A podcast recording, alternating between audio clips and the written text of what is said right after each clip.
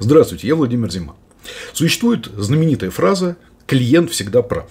Ее приписывают то Цезарю Рицу, то э, Селфриджу, то еще какому-нибудь знаменитому предпринимателю. Э, но авторство на самом деле не столь важно.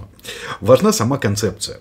Смотрите, что объявляется в этой концепции? Если кто-то всегда прав, то кто-то всегда не прав. Да?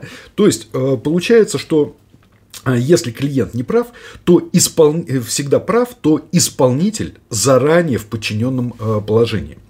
И вот здесь сразу возникает вопрос, а клиент педагога всегда ли прав? А клиент психолога? А клиент врача? Всегда ли они правы? И всегда ли их предпочтения важны? У нас в законе об образовании в течение долгого времени и в профессиональных стандартах, э, стандартах э, преподавателей э, была фраза «образовательная услуга». Вот я очень обрадовался, когда узнал, что 14 июля, наконец-то в 2022 году, был подписан закон, который меняет эту формулировку в законе об образовании.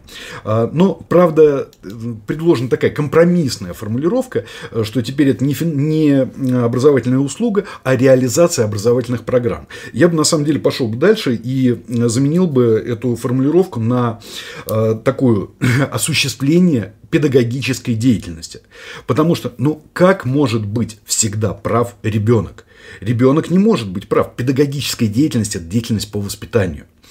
И поскольку, ну, хотя бы вот так началось, уже началось изменение этой парадигмы, э, хотелось бы пойти еще немножко дальше – знаете, э, в компаниях очень часто говорят о такой внутренней клиентоориентированности. Но, опять же, к чему приводит внутренняя клиентоориентированность в компаниях?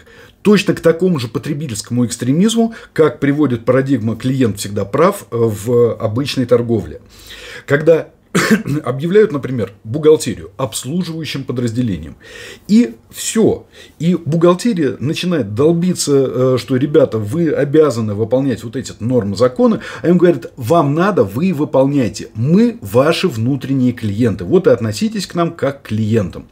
А, Причем э, самое интересное, что по-хорошему, по-хорошему нужно было бы объявить клиентами всех подчиненных, а заказчиками всех менеджеров. Но вот это вот не делается.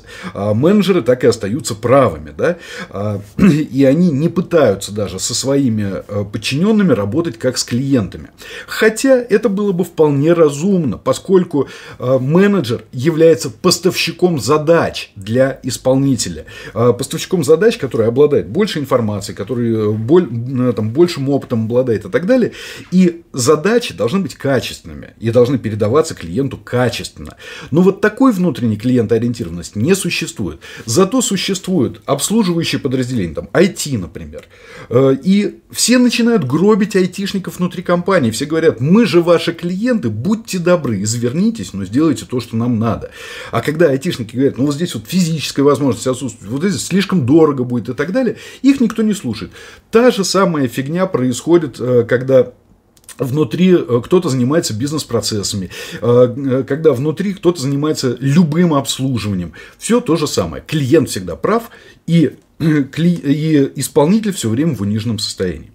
Вот эту парадигму по-хорошему нужно менять и хотя бы менять, ну, такой вот половинчатой мерой, да, как в законе об образовании теперь. Хотим реализация образовательных программ. Очень хорошо. Ну, пока. Пока очень хорошо.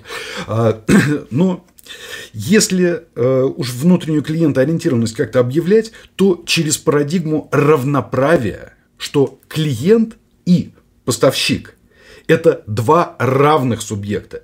Иначе один субъект будет унижать другой.